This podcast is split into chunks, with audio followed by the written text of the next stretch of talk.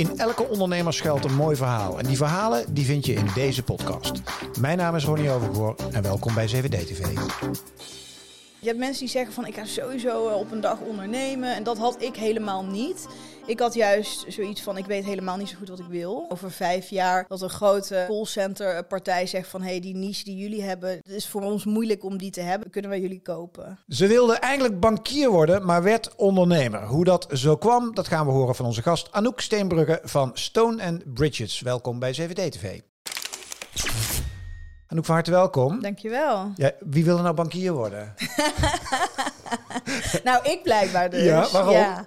Nou, weet je wat het was? Ik, um, ik was 18 en uh, ik was uh, net klaar met mijn VWO. En ik dacht van, uh, ik wil iets in de businesskant wil ik gaan studeren. Dus daar ben ik mee begonnen. En toen kwam ik op mijn eerste baan bij een bank. En dat was in klantenservice. Ja. En ik dacht van, oh, ik vind het eigenlijk wel leuk, ik vind het interessant. En toen dacht ik van, nou misschien als ik dan straks ben afgestudeerd, dan ga ik daar gewoon een traineeship doen. Ja. En dan ga ik als bankier aan de slag. Maar gelukkig, ik dacht ik ga eerst even stage lopen. En dan uh, kijken hoe ik dat vind. Dus toen ben ik naar Parijs gegaan. Toen heb ik daar een half jaar gezeten voor mijn studie. Dat gecombineerd met een uh, stage bij diezelfde bank. En toen, uh, ja, toen kwam ik wel echt tot de conclusie dat dat niet echt iets voor mij was. Want? Ja, ik weet niet. Het was... Um, de mensen daar waren hartstikke aardig, maar het ging gewoon heel sloom. Mm ik, had, ik zat vol met energie en ik wilde gewoon heel veel dingen doen. En um, ik kwam ook met heel veel ideeën. En daar werd constant een beetje tegen aangetrapt van dat gaan we niet doen. Of we doen het al zo lang zo. Of je bent heel jong, dus je weet het nog niet. Waarbij ik dacht, Hmm, nee, ik weet niet. Ik wil wel gewoon snel gas geven. Zie daar, zie daar het kiemetje van ondernemerschap waarschijnlijk, toch? Dat beetje dat eigenwijze van... Uh... Ja, en misschien zonder dat ik het wist. Want dat had ik toen helemaal niet in gedacht dat ik wilde gaan ondernemen. Ik want dacht wat, voor nest, wat, wat, voor nest kom je uit? Zeg maar ondernemersnest of niet? Nee, helemaal niet. Dus mijn moeder zit in een finance achtergrond. Dus ja. had voor grote internationale ondernemingen gewerkt. Uh, op de finance afdeling. En mijn vader die heeft altijd bij de Rijkswaterstaat gewerkt. Uh, en als professor aan de universiteit, Technische Universiteit Delft het is wel een cognitieve omgeving waarin je bent uh, opgegroeid. Ja, ja, maar dus niet het ondernemerschap. Totaal niet. En ook niemand in mijn familie. Um, ik denk dat ik echt de eerste ondernemer ben eigenlijk. Wat zeiden jou ouders toen je dat bekend maakte? Ja, het was niet meteen dat ik zei, hey, ik ga ondernemen. Helemaal niet zelfs. Want vertel eens, hoe is dat proces gegaan? Het ging heel geleidelijk. Je hebt mensen die zeggen van ik ga sowieso eh, op een dag ondernemen. En dat had ik helemaal niet. Ik had juist zoiets van ik weet helemaal niet zo goed wat ik wil. En dat vond ik ook best wel vervelend. Dat ik dacht van ik zie iedereen, oh, ik ga een traineeship doen. Of ik ga uh, aan de slag uh, in de advocatuur. En dat mensen dat heel duidelijk voor zichzelf wisten. En ik had dat echt niet. Ik wist alleen wat ik niet leuk vond. en um, toen op een gegeven moment, ik was echt net afgestudeerd. En ik wilde heel graag wilde ik, uh, richting Amsterdam.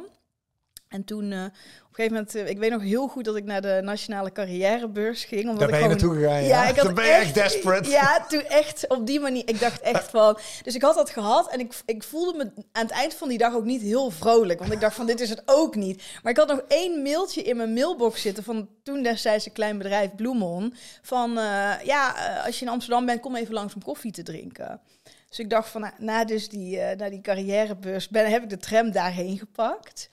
En uh, toen had ik een heel leuk gesprek met ze. En zij zeiden van, ja, je hebt wel wat uh, klantenservice ervaring bij een bank opgedaan. En uh, we hebben hier nog niemand op klantenservice, dus wil jij dat dan doen? Dus ik dacht, why not? Ja. Weet je wel, dat is in ieder geval iets wat ik ken. Ja. Dus, nou, toen zei ze, ja, je krijgt de titel Head of Customer Service. En dat vond ik ook echt super leuk. Dat ik ook meteen al mijn vrienden, familie vertellen. Dus dat was jij? Ja. Je was head of yourself? Ja, ik was head of myself. Maar was dat een baan?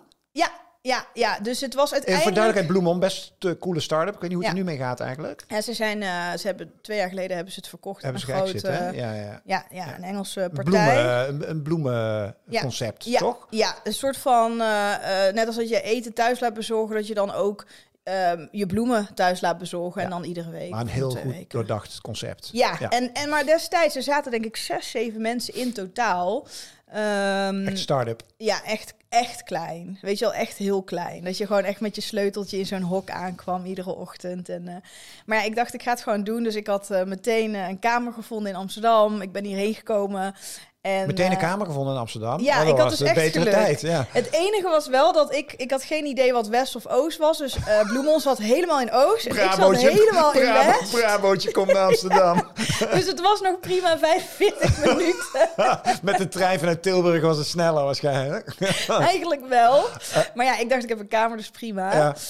Toen, Was de kamer in West of was de kamer in Oost? Nee, de kamer was in West. Bloemon eh, zit nog steeds in Oost. Oké, Ja, dus je zat in West. Park in de buurt. Ja, dus ik, zat, ik zit nog steeds in West ook. Daar zit mijn kantoor nu wel, dus ik hoef niet zo lang meer te reizen.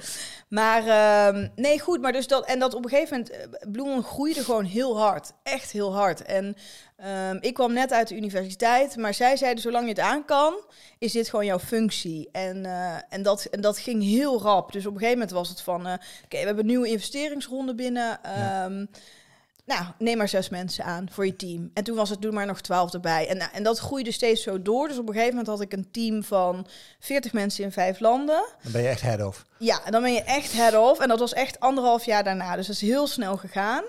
En toen merkte ik wel van, dit vind ik heel leuk. Dit bouwen en, eh, en bezig zijn met nieuwe dingen ontdekken en zelf dingen opzetten. Ik kreeg carte blanche van ze. Dus ik En mocht snelheid. ja, echt, echte snelheid.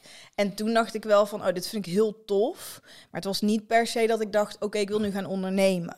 Ik dacht in ieder geval, ik wil dingen blijven bouwen en opzetten. En wat vond je leuker? Het, het, de snelheid en het bouwen en het groeien of het vakinhoudelijke van customer service? Ik denk beide.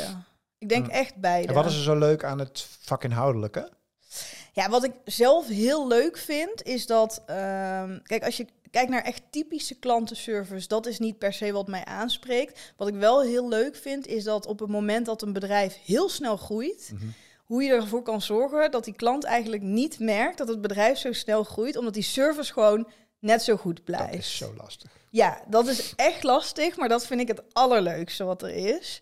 Ehm, dus ik merkte van, oké, daar krijg ik heel veel energie van. Op een gegeven moment stond het, de afdeling. Mhm. Toen dacht ik, dat is voor mij de tijd om weg te gaan. Dus na twee jaar ben ik weggegaan.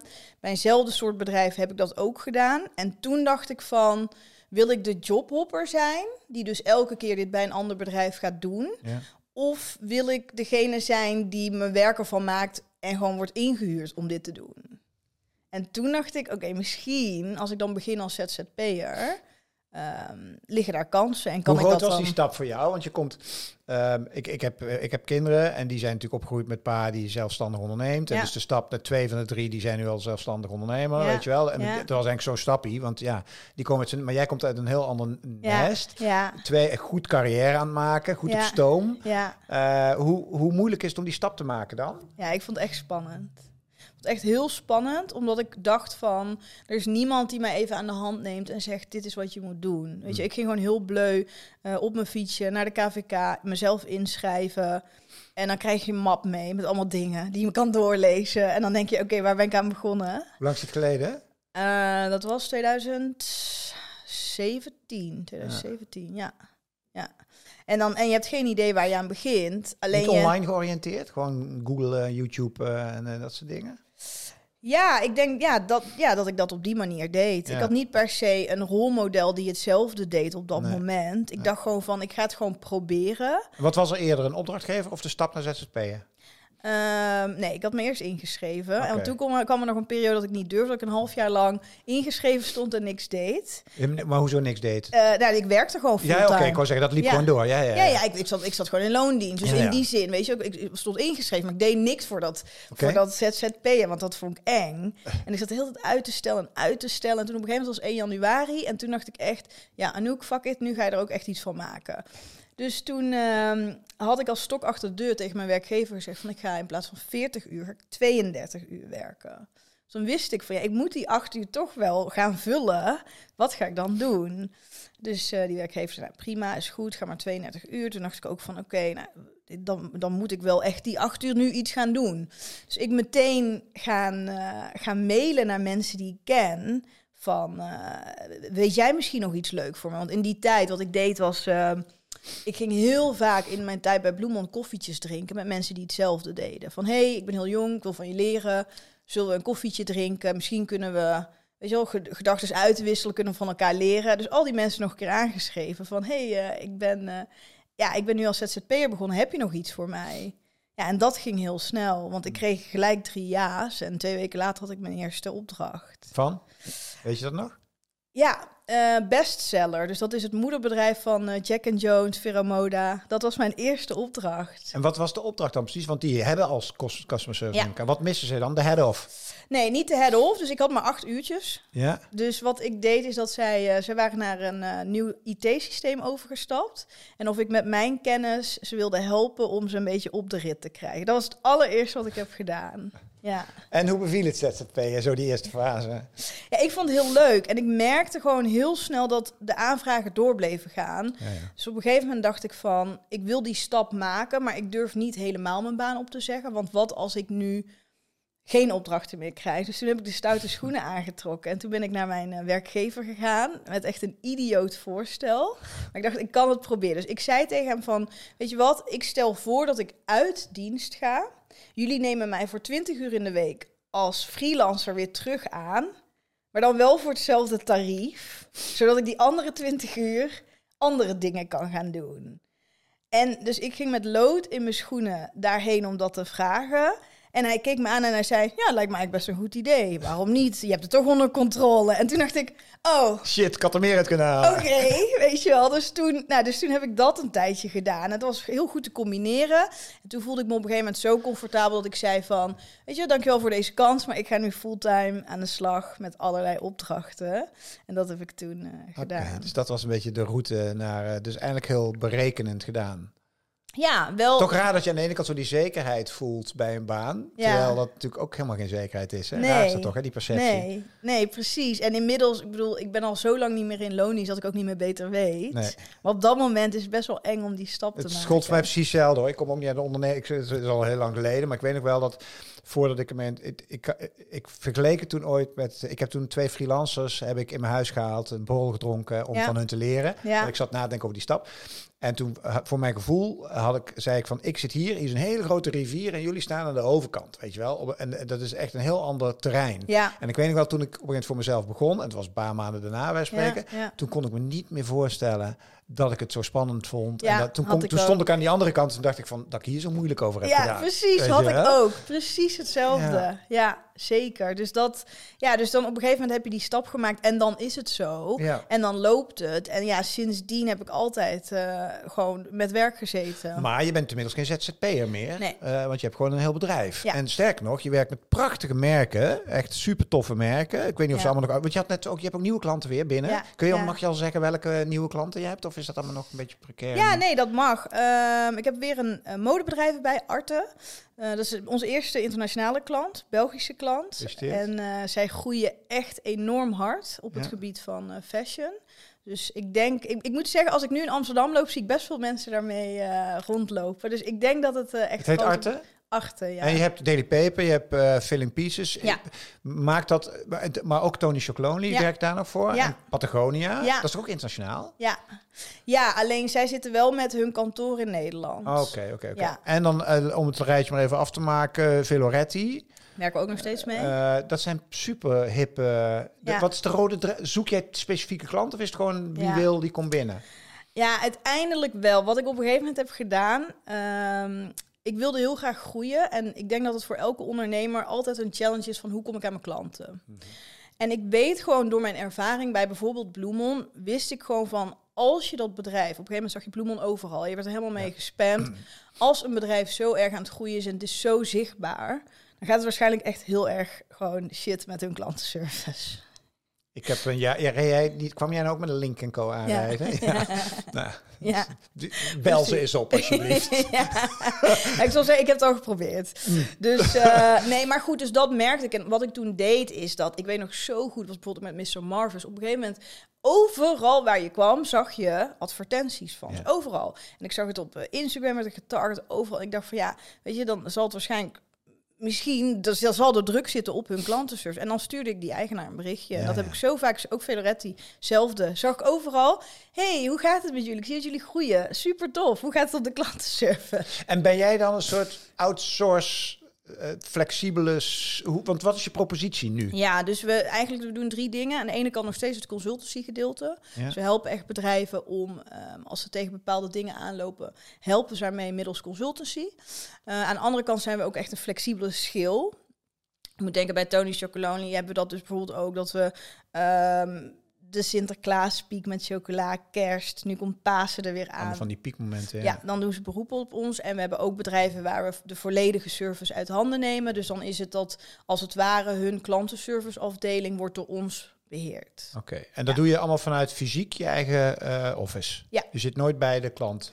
Ehm, ja, het consultancy gedeelte en de flexibele schil is echt bij de klant. Ah, oké. Dus dan zijn, ze echt, eh, dan zijn onze mensen echt onderdeel voor een tijdje van het team van die klant. Maar dan ben je bijna een recruiter. Ja, zo zou ik het niet willen zeggen. Want het Weet is ik, niet dat maar- we puur sec eh, mensen poppetjes zoeken en ergens neerzetten. Ehm, we trainen ze heel erg op het e-commerce gedeelte. Het Ja. zijn mensen waarin wij, wij wekelijks ook zelf mee in contact staan. En dat we ook vanuit die mensen de klant ook weer verder proberen te helpen tegen dingen waar ze tegenaan lopen. En ze zijn allemaal bij jou in dienst? Of hoe heb je dat? Ja, dus in principe, we hebben nu twintig mensen echt op de loonlijst staan. Wie is we? Eh, ik. Eh, nee, dus dat, ik, ik, ik ben in mijn eentje eigenaar. Maar ehm, wij, Stone Bridges, hebben twintig mensen op, eh, op de loonlijst staan.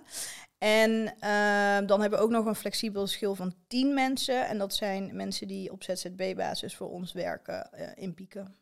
En wat voor types zijn dat? Wat voor mensen, die 20, wat, wat kenmerkt een goede customer service Ja. Kracht? Ja, ik denk uiteindelijk, ik ben niet op zoek naar het typische klantenservice eh, profiel. Dus eh, mensen die bijvoorbeeld eh, vijf jaar lang bij een energiemaatschappij of een telefoonmaatschappij, hebben, dat is eigenlijk letterlijk wat we niet willen. Mhm. We zoeken mensen die aan het begin van hun carrière staan. heel veel energie hebben om, om verder te groeien en te leren. En die het leuk vinden om vanuit ons meer over e-commerce te leren. En dat ook echt als een springplank te zien. Eh, en dat is ook wel echt een bewuste keuze van mij geweest. Omdat ik denk, ehm, in klantenservice is het verloop best wel hoog. Ja. Dus ik denk dat eh, als, je, als je met mensen werkt, na één à twee jaar is echt wel een beetje het gemiddelde dat mensen blijven hangen. En ik dacht op een gegeven moment van, je kunt je daar wel heel erg tegen verzetten. Maar je kunt ook het zo zien van, hé, hey, wat als we eh, eh, mensen hebben die ontzettend slim zijn, snel willen doorgroeien, veel willen leren, dat wij juist daarbij eh, profijt hebben, omdat we dus echt hele goede mensen hebben.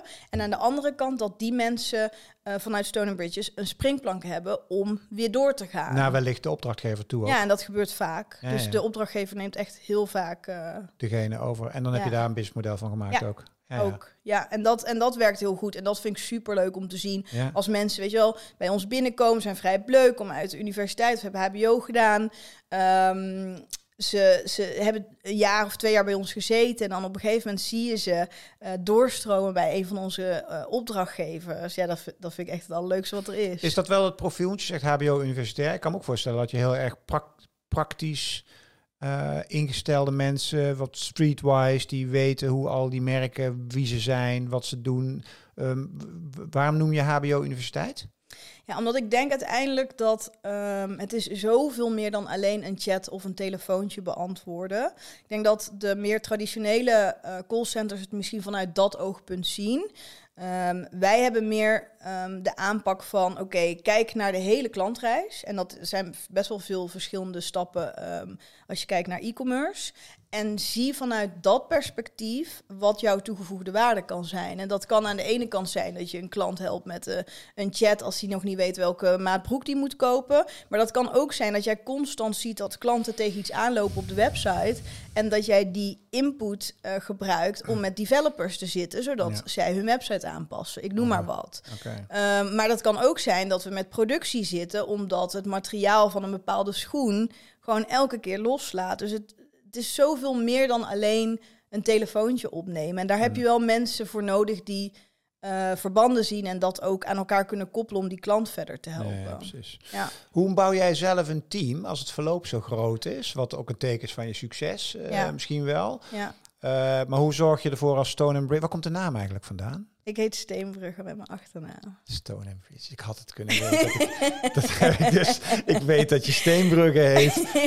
Stone and Bridges. Hoe simpel. Ik zat heel hard na te denken. Ja, nou, dat is, eh, bouwen. Ik denk met stenen. Ja, ik ik, denk, moet er wel een mooie verhaal bij bedenken, nee, maar, maar dit is eh, gewoon... dit is hem. Ja, het is gewoon Anouk Steenbrugge, Stone and Bridges. Ja, Ja. hoe simpel kan het zijn? Maar hoe, bouw je een, hoe zorg je dat je als Stone and Bridges zijnde een team bouwt? Ja.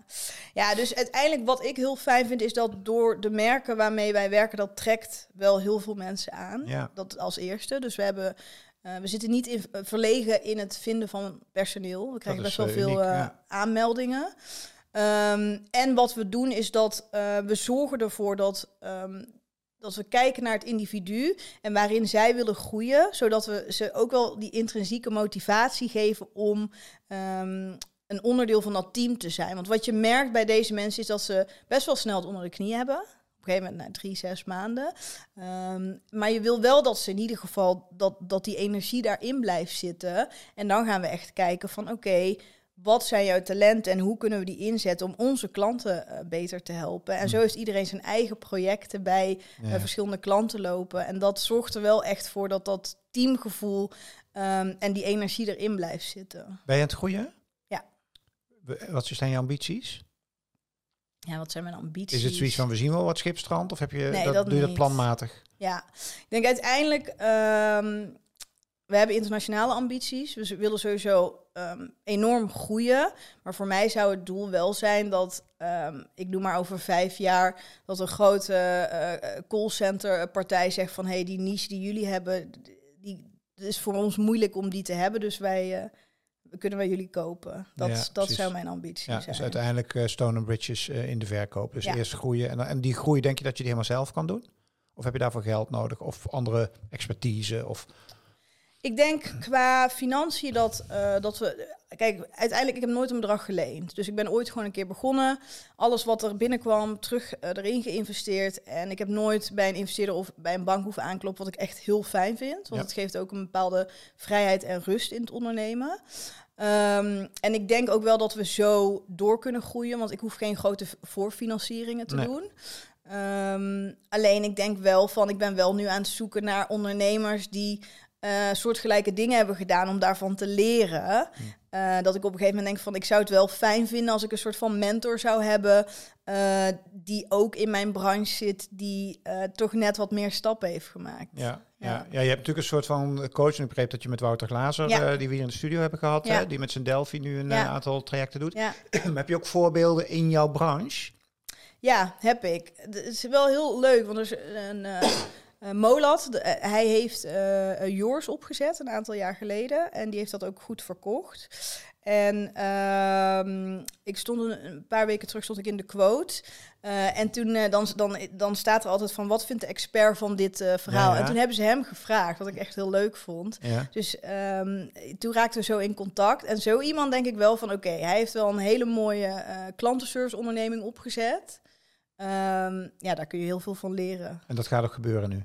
Ik hoop, ik heb hem gisteren nog gesproken toevallig, dus wie weet. Maar heb je toen gevraagd? Eh, nee, het ging over iets anders, maar ik zou het wel leuk vinden om dat lijntje op te ligt gooien. er. Ja. Hoe ontwikkel jij jezelf? Want, want even eh, echt eh, eh, respect, vind ik. Het zo'n veilig werknemersnest. En dan die enge stap naar ZZP en kijk Ja. waar je nu staat. Want Ja. met name die stap is mij in ieder geval nooit gelukt. Eh, eh, en ik denk dat het heel veel ZZP'ers niet lukt om gewoon echt een serieus bedrijf te bouwen met 20 plus mensen en hard groeiend en goed geld verdienend. Mhm. Eh, hoe blijf jij groeien en ontwikkelen? Want je komt ook in een andere fase straks. Ja, ja, klopt. Ik denk dat het best wel organisch gaat. Het is niet dat ik denk van, oké, ik moet nu naar de volgende stap, daar is A, B of C voor nodig. Mhm. Ik denk dat eh, ik me heel erg laat leiden door eh, nieuwe klanten. Dus op een gegeven moment dan krijg je nieuwe klanten, dan groeien. Je ziet dat die klanten ook weer groeien. Dan heb je misschien wat andere expertise daarbij nodig. En wat ik nu wel merk is dat ik denk, kijk, ik ben heel goed in klantenservice, om het zo maar te zeggen. Maar ik heb bijvoorbeeld geen legal achtergrond. Ehm, of ik heb geen HR-achtergrond. En daarbij zoek ik wel specialisten die mij daarbij kunnen helpen op ZZP-basis. Zodat mijn bedrijf vanuit daar wel verder kan groeien. Ja. Dat ik de kennis heb die ik zelf misschien niet bezit. Ja. Ja. Ehm, hoe moeilijk blijft het om te focussen op je propositie? Want ik kan me ook voorstellen, omdat je heel duidelijk zeg maar, meerwaarde toevoegt, ook met dat consultancy stuk, Ja, dan raak je natuurlijk alle aspecten van een organisatie. Ja. Ik bedoel, we, hebben, we noemen gekscherend even Link Co. Ik heb nu net een dispuutmatch, want ik probeer mijn betalingsmethode te wisselen. oh ja. En dat lukt niet. Dat is gewoon die software die bukt. ja. Weet je wel? Dus daar loop je tegenaan. Maar je loopt vanuit zo'n customer service ook, nou, die, god weet welke uithoek van de organisatie je terechtkomt. Dus waar liggen jouw grenzen dan? Ja. ja, dus uiteindelijk, en dat merk ik wel, dat je hebt met zoveel verschillende aspecten te maken. Ja. Ehm, je raakt ook heel veel verschillende afdelingen. Alleen uiteindelijk, ik kan niet de executie doen van iets wat bij finance ligt. En ik Ja. kan niet de executie doen van iets wat bij marketing ligt. Dus alles wat te maken heeft met de executie van service, dat doen we. En we geven advies op heel veel vlakken. Maar uiteindelijk ben ik niet degene die het gaat uitvoeren. En is het ook aan het bedrijf om er iets mee te doen. Dus ze Mhm, kunnen ervoor mhm. kiezen om iets mee te doen of niet. Mhm. Uh, maar als het gaat om executie dingen die buiten service liggen, dan trek ik mijn handen ervan af. Ja. Ja. Ehm, en je, je, wat is je horizon? Wanneer gaat, de, wanneer gaat het bedrijf verkocht worden? Is dat dan drie jaar, vijf jaar? Ik hoop vijf jaar. Je hoopt vijf jaar. Ja. Want je, tot die tijd heb je nog even tijd om mooie dingen te doen en te gooien. Ja, ik denk het wel. Ik denk uiteindelijk ben twee jaar geleden, even kijken, tweeënhalf jaar geleden met personeel begonnen. En dat ik denk van als we in tweeënhalf jaar eh, tijd, als ik dit kan neerzetten, Mhm. Ehm, nou, dan heb ik best wel veel vertrouwen in de komende vijf jaar. En dan Hm. denk ik, nou, op een gegeven moment is dat ook alweer goed geweest. En dan ga ik weer iets anders doen. Mm. Ja, Gaat je lukken? Ik hoop Dat het. weet ik zeker. ik, ik, ik wens je heel veel plezier eh, op de weg daar naartoe. En uh, Dankjewel. super dank dat jij mijn gast wilde zijn. Dankjewel. En uh, dankjewel voor het kijken en naar het luisteren. Als je op het podcastkanaal van 7D-TV zit te luisteren. naar weer een prachtig ondernemersverhaal. En mocht je 7D-TV nou waarderen, dan kun je ons helpen door als je op YouTube zit te kijken, hieronder te abonneren. En als je op het podcastkanaal aan het luisteren bent, om ook daar ons te volgen. Dan groeien wij weer en dan hebben we weer meer kijkers. En dan kunnen wij weer prachtige mooie ondernemersgesprekken maken. Twee nieuwe per week. Dus uh, feel free to subscribe. Voor nu, dankjewel voor het kijken. Dankjewel voor het luisteren. Hoi!